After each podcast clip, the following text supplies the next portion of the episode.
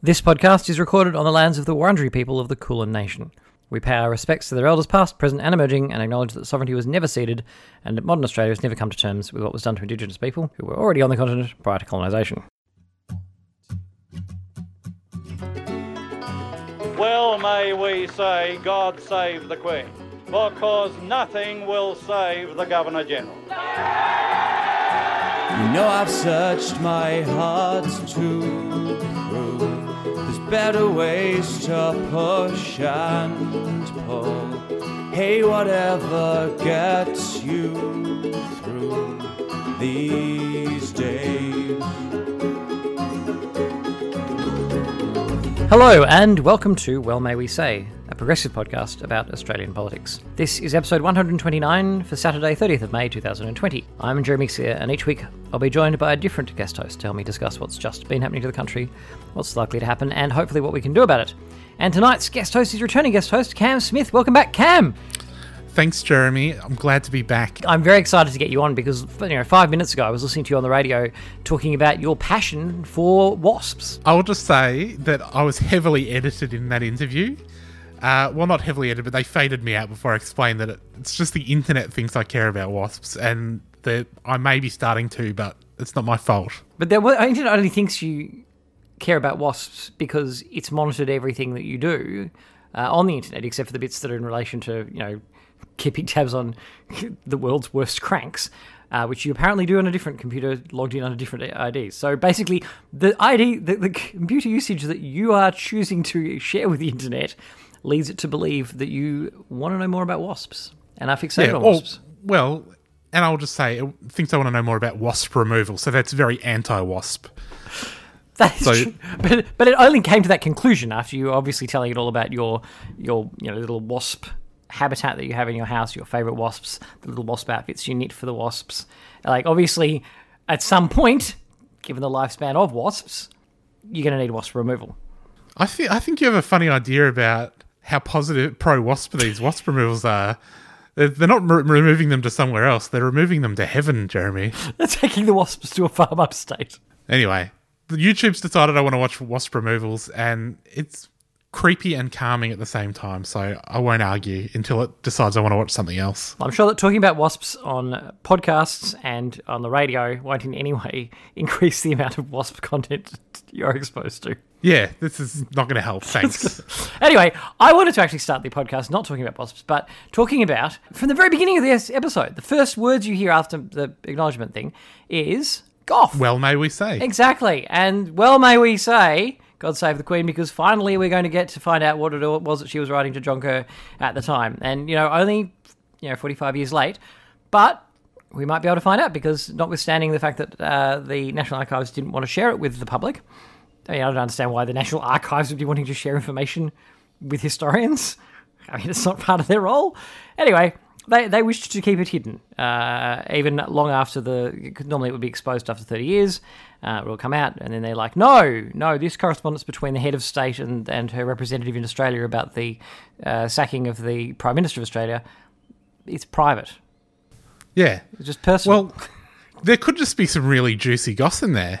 Well, I mean, what, what is Liz thinking today, knowing that it's going to get out there? Well, the thing is, it might not even get out for for a while because they've. I think the they've said now that this decision's come down saying they have to release it. Now they've got to go through and check it all. That's right. And Hocking's like, uh, you've had a very long time. I've been fighting for this for like a decade. Uh, so the news part of it is that the High Court has said, uh, no, has overturned the federal court saying, no, we, you you can't compel the archive to re- release it. And the High Court has said, no, actually you can. Their refusal is not, not warranted. Because, uh, you know, as as even what the dissenting judge, dissenting judge said in the federal court, hard to imagine anything that could possibly be more sort of public historical information uh, than this, really. Yeah. I guess, I mean, I, it seems weird that the National Archives would be interested in, you know, protecting the reputation of the Queen. Like, if the Queen is saying, yep, definitely sack him, obviously that's not a good look, but does anyone care that much anymore that we would say, all right, Republic now? I think people care, and I think that, but the, but the fact that people care about a historical thing is not a basis for it being concealed. Yeah, I would exactly. argue actually the reverse. Um, but yeah, I I mean, presumably the Queen. I mean, who's got a motive for concealing it? the Governor Yeah. General's office, the um, the, uh, the Queen, but they don't really control the National Archives. So why exactly the National Archives is fighting? I would have thought at this point the National Archives should just be like, cool, well, we did what we could. Yeah. We wasted a lot of public money fighting this. Uh, we lost. High Court's decided. That's it. Here they are ready to go. Yeah. Maybe in the letters she's just like, so John Alan Dallas told me that we need to get rid of this Gough guy. so get it done. I just assume that the main reason is that it's full of a lot of swearing and it's just really contrary to the Queen's image. Yeah, but then that's the sort of thing that would endear her to us. Like when we found out that Kevin Rudd likes to swear, we're like, oh, he's all right. That's right. It's just, it's just full of full of abuse, just full of random and, and really colourful language. The kind of colourful language that so far the palace has been able to keep a lid on in public, and and it would just be hard to deny. And I mean that what kind of a system have we got when your head of state can't use frank, very colourful, blue, outrageous language when discussing with her representative in Australia whether uh, they should interfere with the democratic process in Australia. I, I feel like if you if you shut down that, if you if you make it clear that 45 years later that information will be exposed to the public, then really are, are those people as they they plot um, behind our backs are they going to feel as free to do so? I feel it's going to it's going to curtail it a little bit. They'll have to be a little bit more cunning about it. I just feel that that I mean, it's you just got to be. They're going to have to be careful now. They're just going to have to delete those emails immediately after sending them. Yeah, or delete them 29 years after they send them so that they can't be released the next year. Uh, you've probably paid more attention to this because your podcast is called Well May We Say than me, but like, are It, it happened Friday afternoon. No, and it, this is why we specifically did not record Friday morning. We were about to record, and then we're like, wait a minute. We know what happens on Friday afternoon, and we'll get to the other one. But yes, this was Friday afternoon. But before these letters, were there other letters that were a fine to look at? Like other letters between the Queen and the Governor General, or is it just these specific ones? I don't think so. I think they've all been. I think that like, because it make no sense to let some through and not others. Yeah. I'm pretty sure that all of that correspondence got blocked. But I mean, that it, to be fair, I am pulling that out of my ass. Just Yeah. seems it just seems plausible. I my understanding is that it's that the whole lot because I can't imagine. I can't imagine it being summer, not, not the rest. Anyway, uh, it, it's a pity that, that Gough is not here to um, be outraged. Yeah, especially because we'd have to, they'd have to make him Prime Minister again if it was revealed that it wasn't a, a fair call. I'm sure that's how it works. You're basically just like, okay, yes, you, you get rid of the entire uh, entire Australian Parliament from 2020, uh, replace them with the still living members of the Parliament from 1975, and prop up the ones who aren't, and uh, restore the, that that government. Yeah, I, I'm Yeah. pretty sure that's how that works. Take Triple J back to two Double J. Well, they're trying to do that with what is it? The request-a-thon or cr- request? Uh, what's the thing? Request to Palooza. I know what you're talking about. Yeah, that's the thing where people, I it hasn't all that that Triple J thing hasn't it just pretty much established that either Triple J people, listeners hate Triple J because they, they hate the music that it plays, or alternatively that the people who respond to Triple J things on Twitter aren't the same people who listen to Triple J.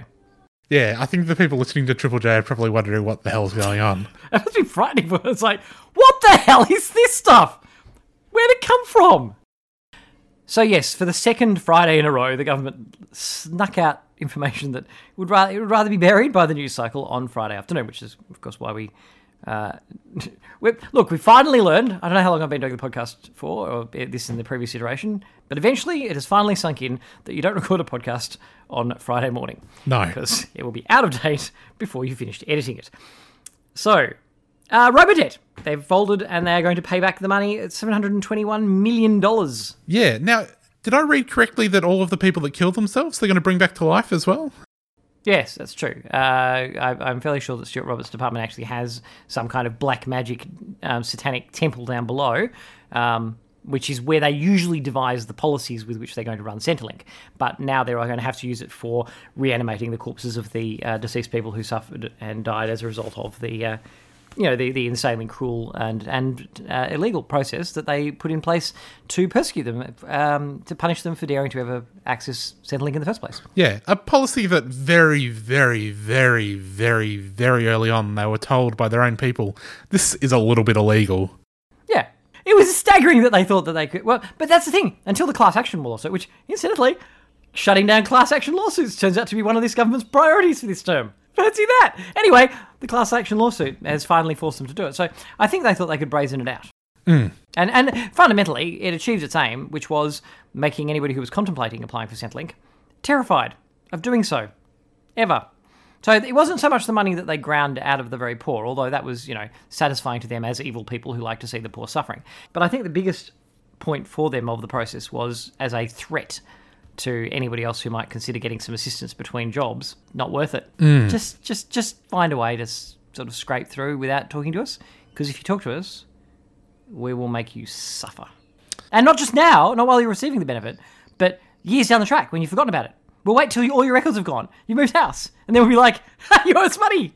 Because we're assholes. I feel like I'm repeating myself. I'm sure I've said this on your show before, but like just on the face of it, the idea, the process was so flawed. It was fundamentally flawed the way that they were determining these debts. Yeah. Well, the being that you were comparing a yearly data set with a fortnightly data set, as if those were the same, as if anybody who receives as um, you know, job job seeker or whatever it was at the time, new start at the time, um, as if they they must be working the same fortnights same amount every fortnight across the year, which is an, obviously an absurd assumption. And the reason why, and the bit that we used to hit Labor for, and, and Labor deserves to be punched for letting this go on as long as it did, but at least in the end they did sort of um, get involved in the class action.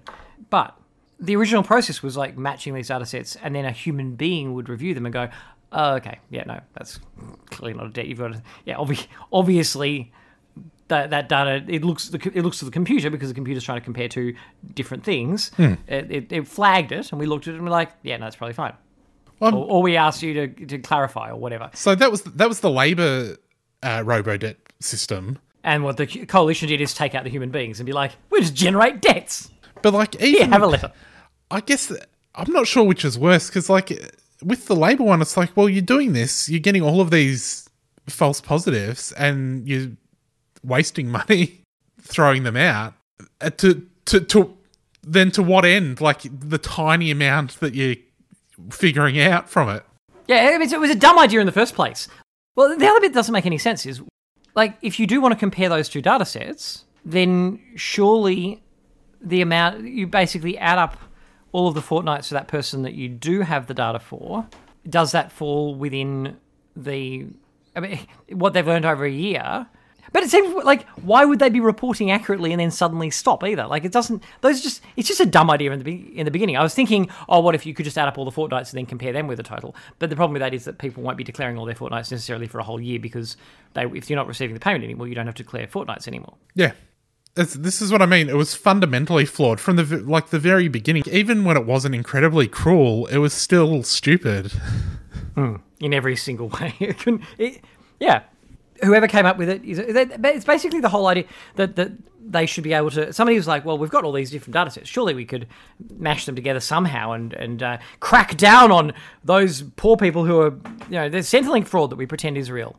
Because there's no, nothing conservatives like to be determined about more than that there are poor people who are getting money that they shouldn't, and you know there are, or if you're in America, there are poor people voting when I'd rather they didn't, uh, or if there's like it's all they're so determined to believe that the worst off in society are somehow getting away with something.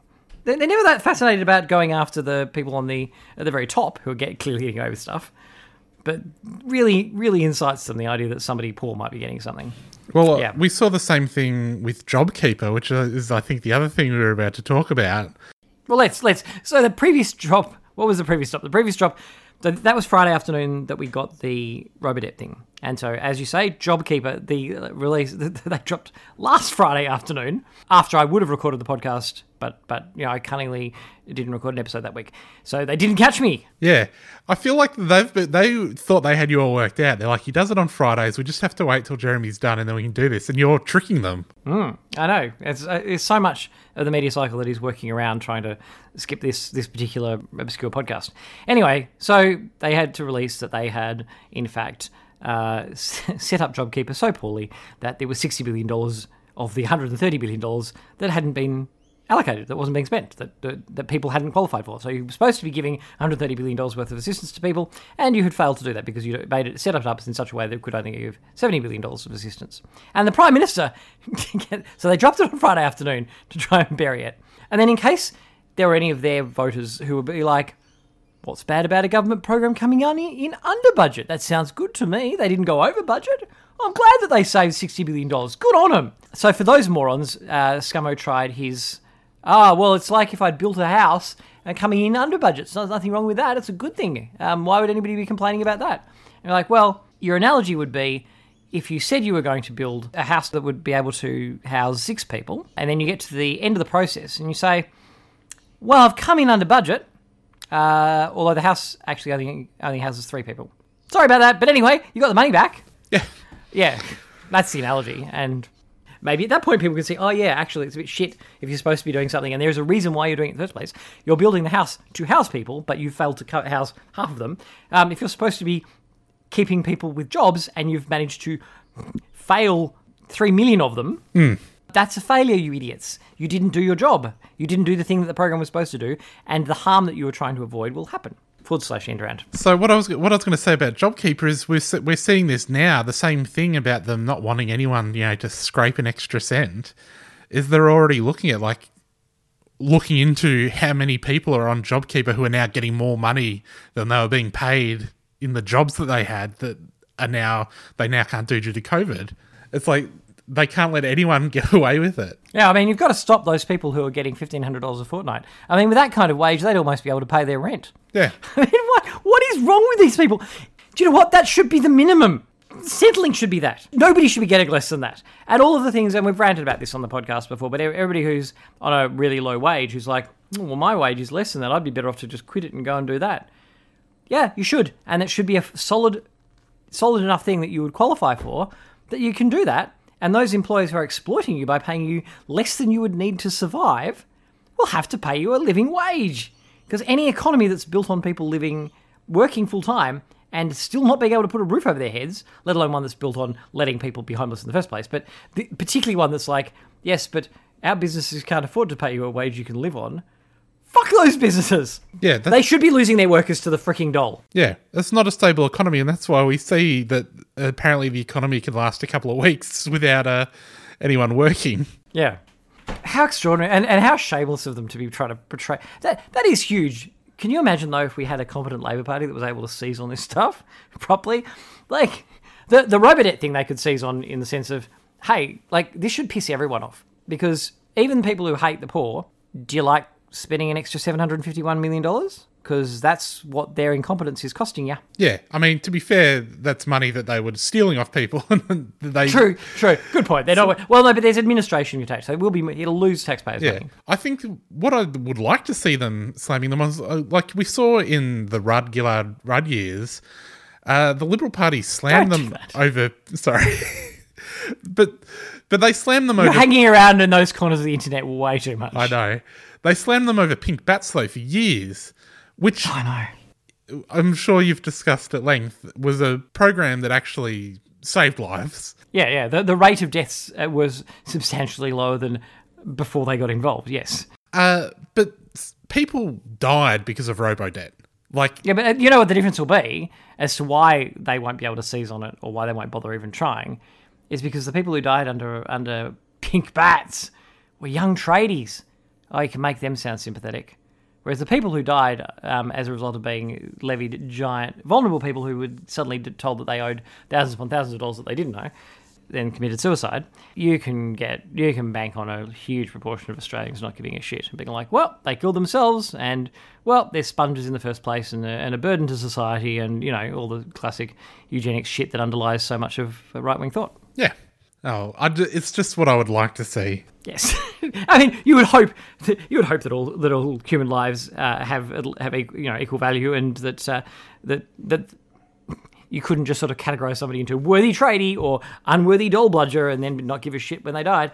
But keeping in mind that this is you know only a few weeks after we've had large parts of the political establishment telling us that some lives are worth more than others. Wasn't that Miranda Devine's whole whole thing that she was like express? She was saying the quiet part out loud. Like we need to reopen the economy because yes, some old people will die. But you know, they're old. They're to die soon anyway. Mm. Yeah, it's the. Have you talked much about the the like the right wing reaction to COVID in Australia? Not to the extent. We, I mean, we, we covered.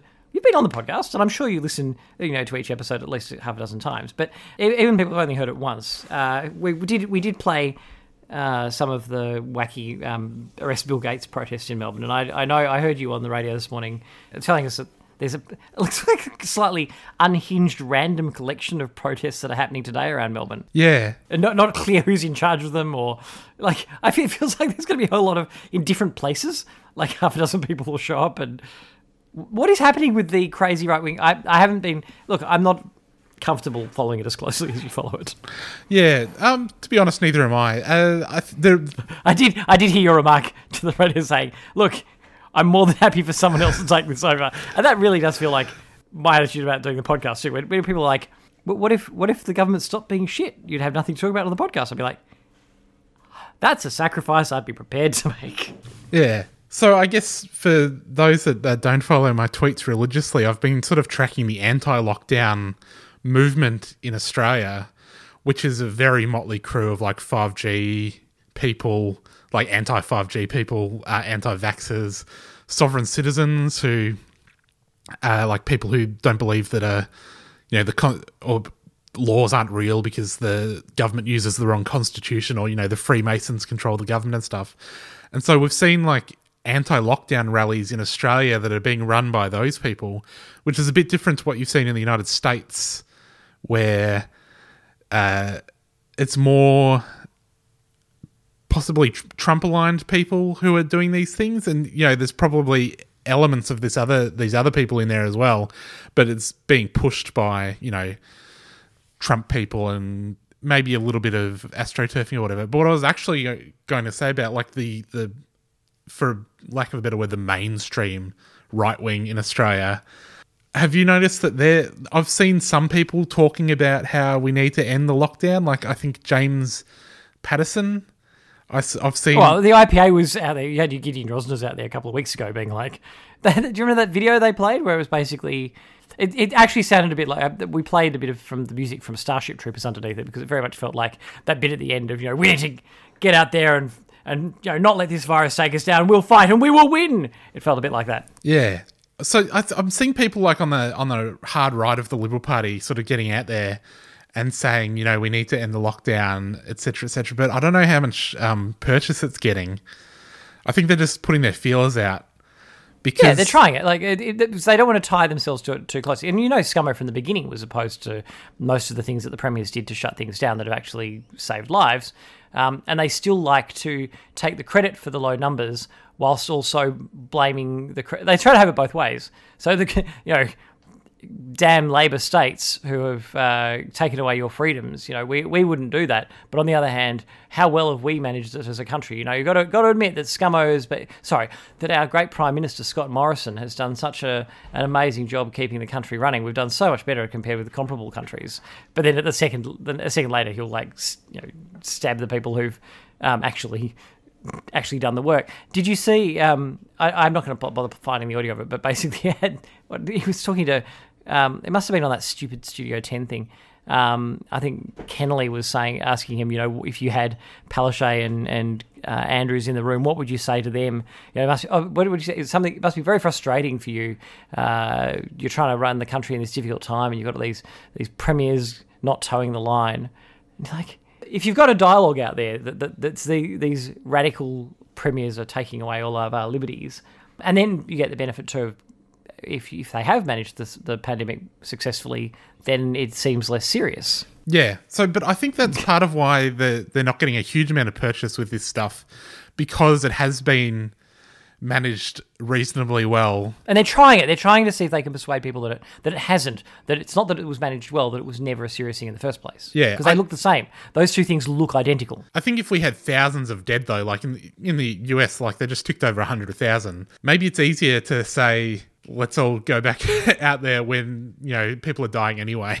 When we've got this situation where people aren't dying, it's sort of hard to say. Well, we could have a few, we could have a lot more people die. Let's go. Yeah, I think they're trying to. they- They're not trying that way. They're trying the it's fine. You know, we're we're we're safe where we are. We're a long way away. But it's like the same thing with the GFC. The fact that America was destroyed largely by it, and we managed to sail through reasonably well because of a you know closely a quickly run stimulus package.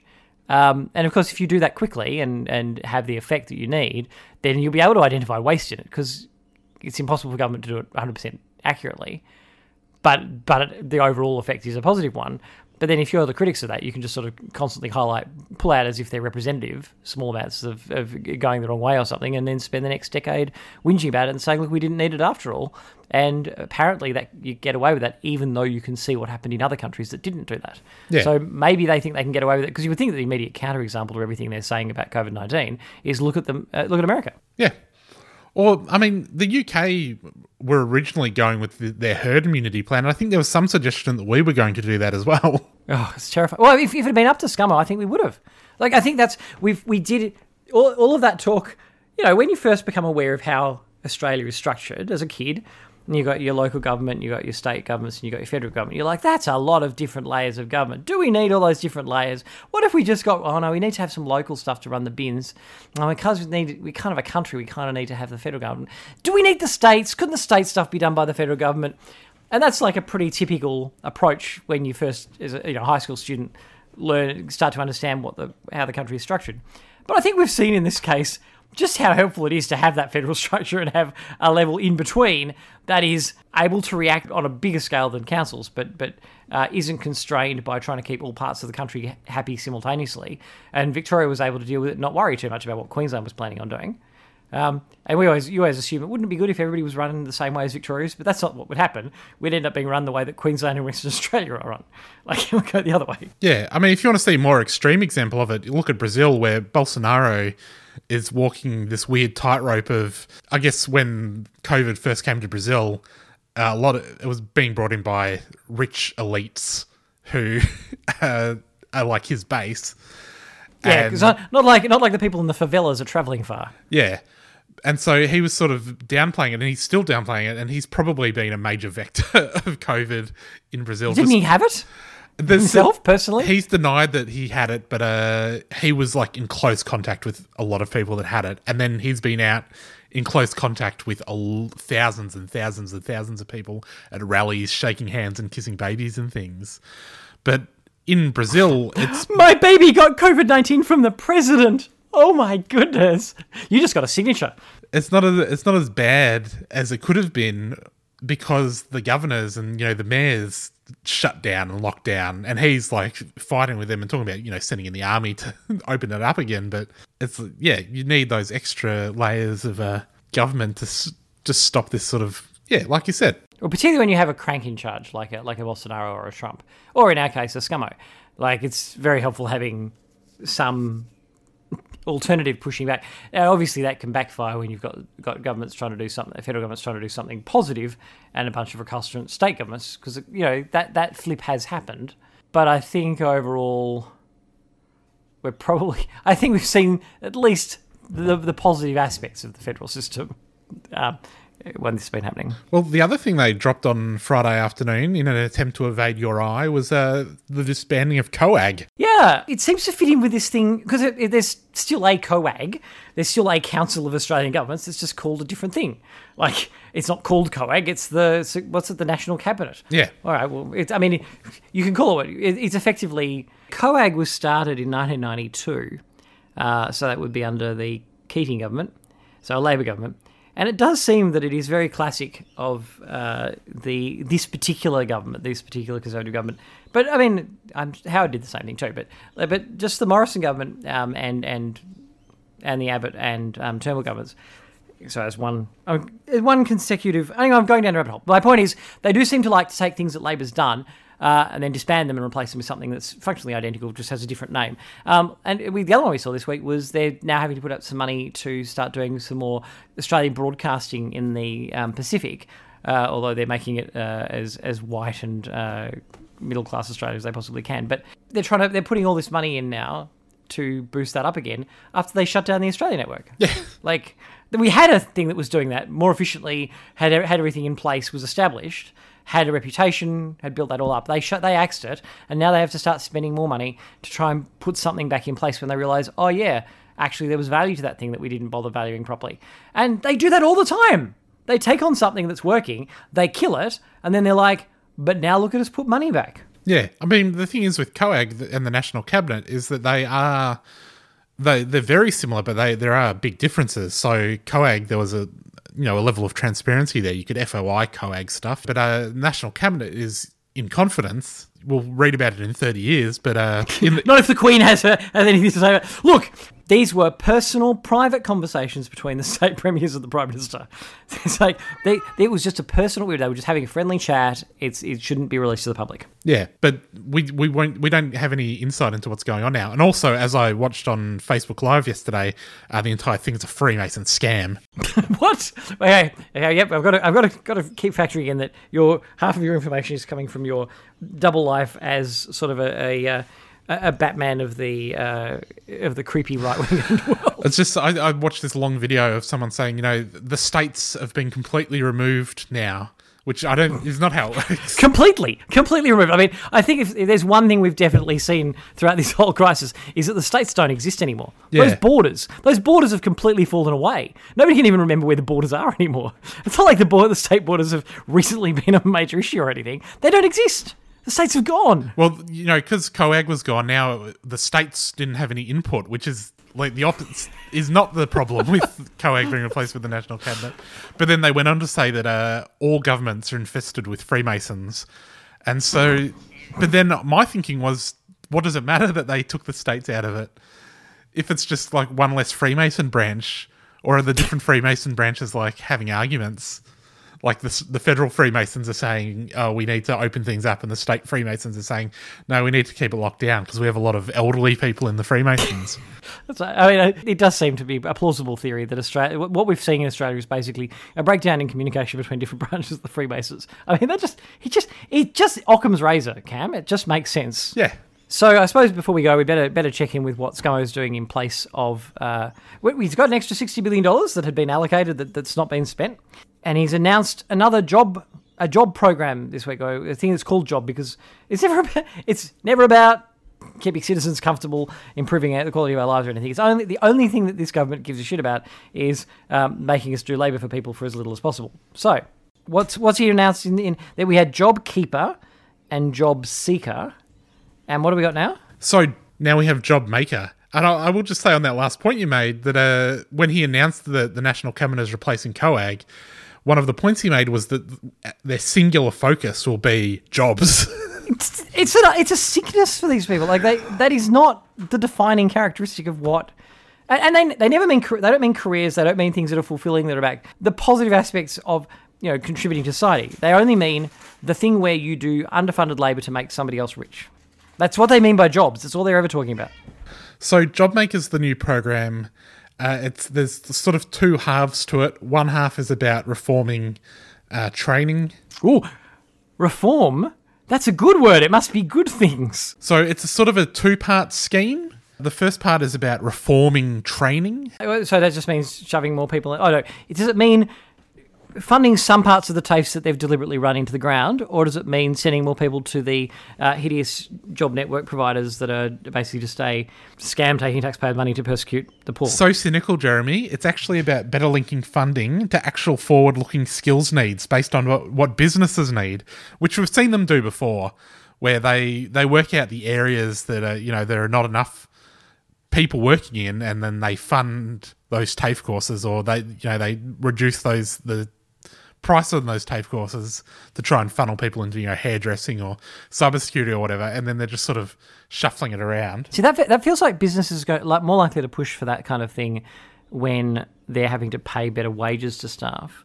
Uh, we'd like more people that we can choose from. Thanks. We'd like them to be competing with each other so that we can pay them less. Uh, business doesn't seem to be very, very good at looking forward to what the need's going to be in like two or three years for other areas. It's just the ones that are right now being like, yeah, we've got to pay them more. I'd like to pay them less. if there's more people that are trained in this stuff, we can pay them less. Yeah. They also want to simplify the system, reduce Oh. distortions, and achieve greater consistency between jurisdictions. Were these simplifications and distortions identified by the IPA or the H.R. Nicholls Society by any chance? There's a good chance of that Now, here's some good news. They want to increase funding Hmm, good. and tr- and transparency Oh, lovely. and performance monitoring. Wait, in what way? Well, we'll find out.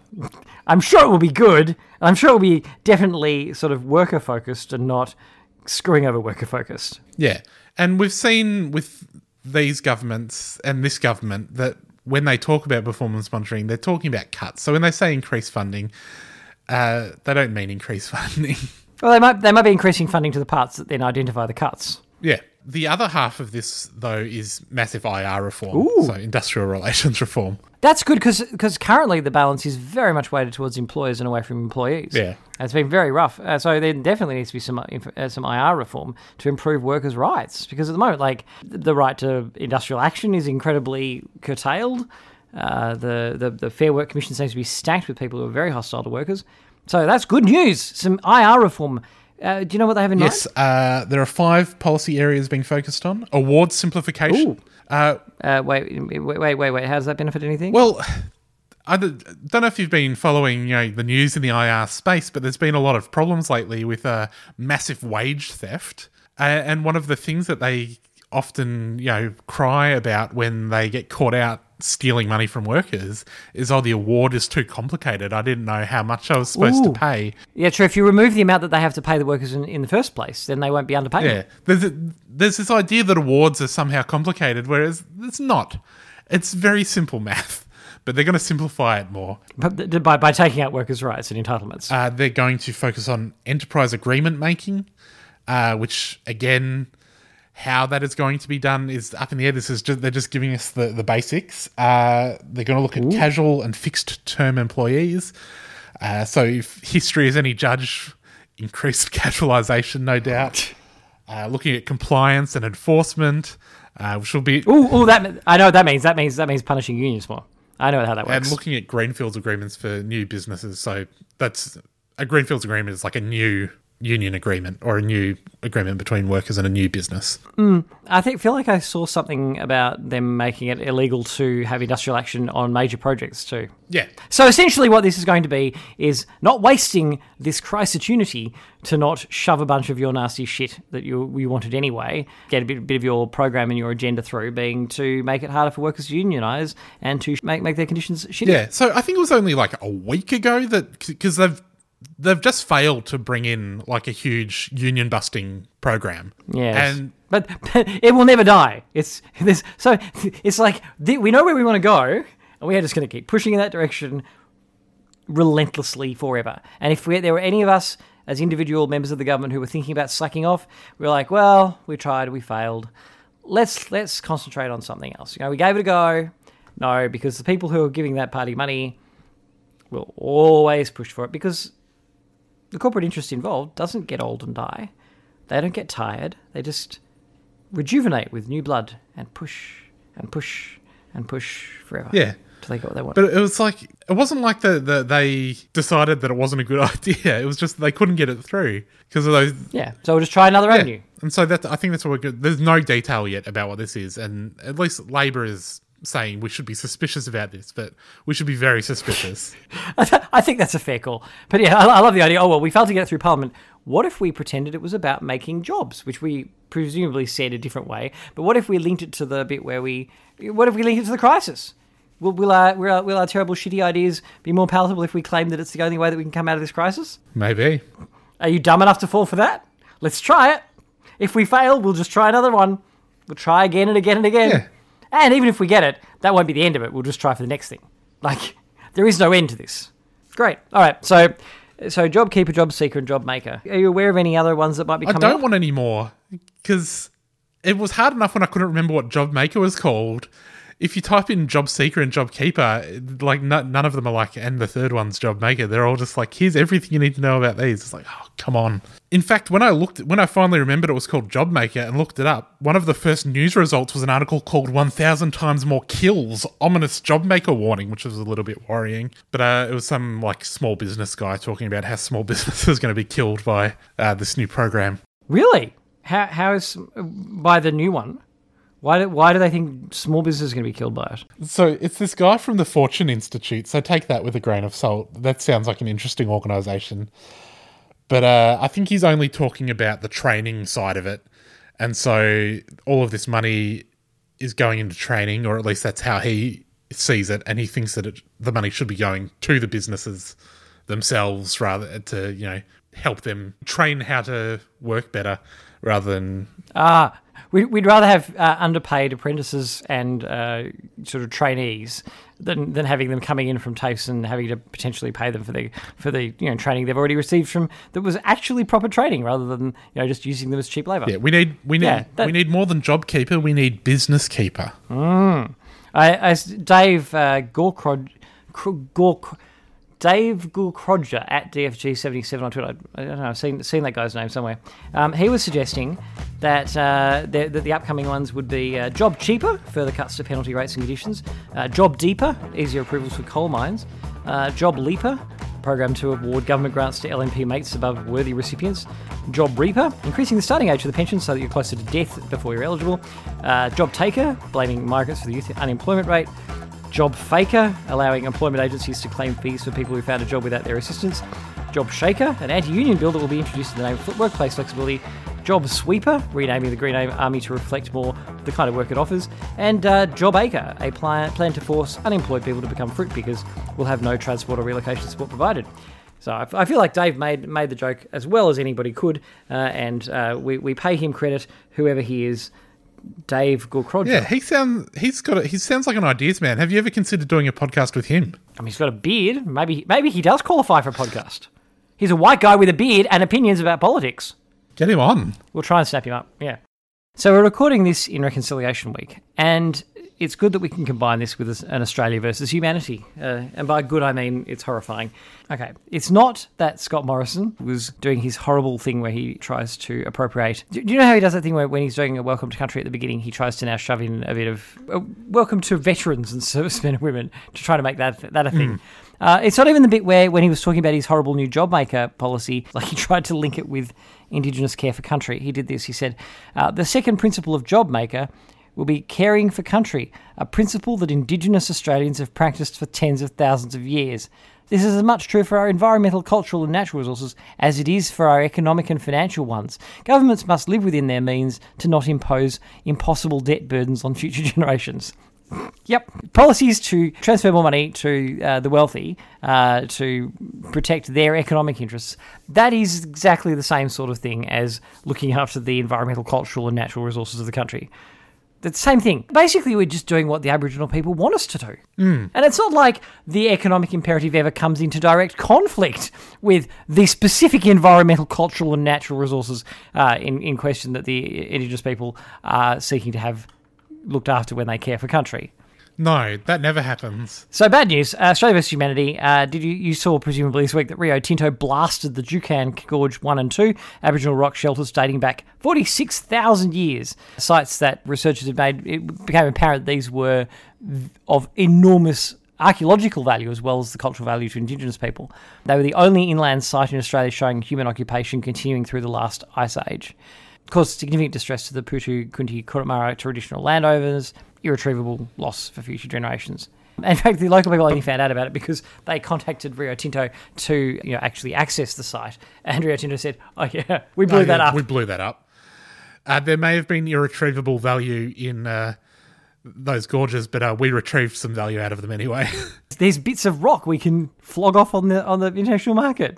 Like, you know, is- isn't that? But as the Prime Minister said, in a way, that's that's caring for country. Yeah, digging out parts of it and flogging it off overseas. It, it's you know the economic health of the country, and and I, I love when they talk about how, how they're protecting for future generations whilst transferring money from the you know the, the young to the old too. But anyway, that's the second part of it. So yes, this horrific thing occurs in this this week, Reconciliation Week, and it's uh, particularly infuriating because Rio Tinto had got the right to do that and been granted that power from the minister in 2013. And then a year later, they found out all of this additional archaeological and historical um, significance attached to those sites, and they weren't allowed to go back and review it on the Yeah. ground. So, so the original decision that was made without knowing clearly relevant information was allowed to stand over that, and now you know it's all lost. Great. makes sense. Well, in a way, it's like if we just ignore that year where those couple of years where we knew about it, Uh, we're just back to where we were in 2013. It's fine. That's right. We've we've only erased seven years, not forty six thousand years. Yeah. But, I hate the way that when we're talking about this. By the way, our sense of outrage is like it's kind of this laughing at it tone. That is not what we're feeling. It's just like it's the dark humor of just the absurdity and the the madness and the The lack of cruelty care. of it. Like yeah, it's it's absurd. It's not funny. It's not. This is not a, a tone that is, indicates being amused. It's uh, one of the just. I don't know how else to respond to something so horrifying. Just horrible. I, and just and it could happen again. Like this process is largely in place now. They are looking at reviewing some of the process that that because the Western this was in Western Australia and the Aboriginal Heritage Act 1972 over there is under review. So you know now they're proposing to abolish the committee and you know consider views of the traditional Aboriginal owners, which pre- which previously they weren't. But I mean, it's 2020 that Rio Tinto got away with blowing it up. Like there's been seven years for this to be fixed. The the idea that they were able to get away with it all this time, our system's stuffed. It's a terrible system. Yeah. But this should not have been able to happen.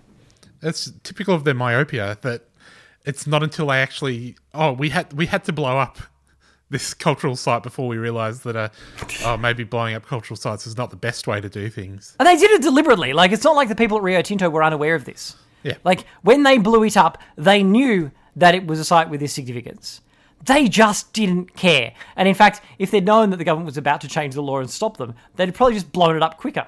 They'd have gone, shit, we better get in before they change it on us. Like, these are terrible human beings. They did a, a bad thing because they had been given the power to do it, but they knew it was a bad thing. And and it's like so much of this stuff where they, they get these applications to destroy indigenous cultural um, areas. So much of it is just opportunity. It's so much that's just the convenience of it. Um, I'm trying to think where, where it was the, the recent one where they wanted to they wanted to blow it up. They they just they they failed. They lost the case, and so they just went around it. Like it was to build a rail line. or something. They just these sorts of things. Like they have alternatives. It's just cheaper for them to blow up this you know, uh, this site that that can't be recreated is it is beyond value, and they can't. They're just like, no, we don't want to go around it. We'd rather blow it up. It's convenient. Yeah. Just the broken human beings. Anyway, Australia versus humanity. We haven't been doing Australia versus humanity for a while. Obviously, Australia is continuous affronts uh, against humanity. What we're doing to the refugees right now, it's just that nobody can actually talk with them and find out and see the, the actual impact of what we're doing to them during the COVID 19 because the last lot of people who did that were all charged for, for breaking social distancing regulations. Yeah. Meanwhile, like a couple of weeks later, you had a bunch of cranks out the front of uh, Parliament House you know, declaring that Bill Gates needed to be arrested, and they were much closer, and they weren't all arrested. Weirdly, weird. But all of the people, all the people who were protesting for the refugees were. So yeah, no, Australia versus humanity still, still uh, very much the, uh, the the general approach of the government, uh, and. Still chugging along. Yeah, no, no, we, we certainly certainly haven't ceded to humanity. We're, we're, and I don't think this government ever will cede to humanity. I reckon that this government will continue its its fight against humanity for as long as it possibly can. And it looks like that's that's for many years to come. Anyway, that's probably an appropriate point to end this week's podcast of, of uh, the joy of this country. Cam, where can people find you? Because I can't find you on the bit of the radio that I just heard before I started recording because it's in the past. You can find me on Twitter at Sextonheimer. You can find my podcasts Gather Around Me and The Hypothetical Institute on podcast places. And you can find my radio show on 3CR 4:30 p.m. on Thursday afternoons and then podcasted afterwards at Yeah Nah Pasaran. Well, thank you very much to everybody for coming back and having a listen again. Uh, thank you to Dave Gilchrist for making a tweet that I was able to uh, quote on the podcast. We miss you, Dave. Thank you to uh, Patreon subscribers. You are how the podcast keeps going. Thank you so much for keeping the podcast going. Uh, thank you to a new new subscriber, new Patreon this month, uh, Andrew. Welcome on board. Thank you for coming to support us. Thank you to anybody who's left us a positive review on the iTunes. If you'd like to leave one, uh, we would appreciate it. That would be lovely. Otherwise, thank you to Alex Lum for the artwork. Thank you to Robin Gray for the music. And we will see you all next week, uh, which will be before the Friday news drop. Sorry, we, we, just, we just have to imagine what, what, what, what wonderful things that we'll find out about next Friday afternoon. You've learned nothing. We'll do what we can. See you next week. Bye. Bye.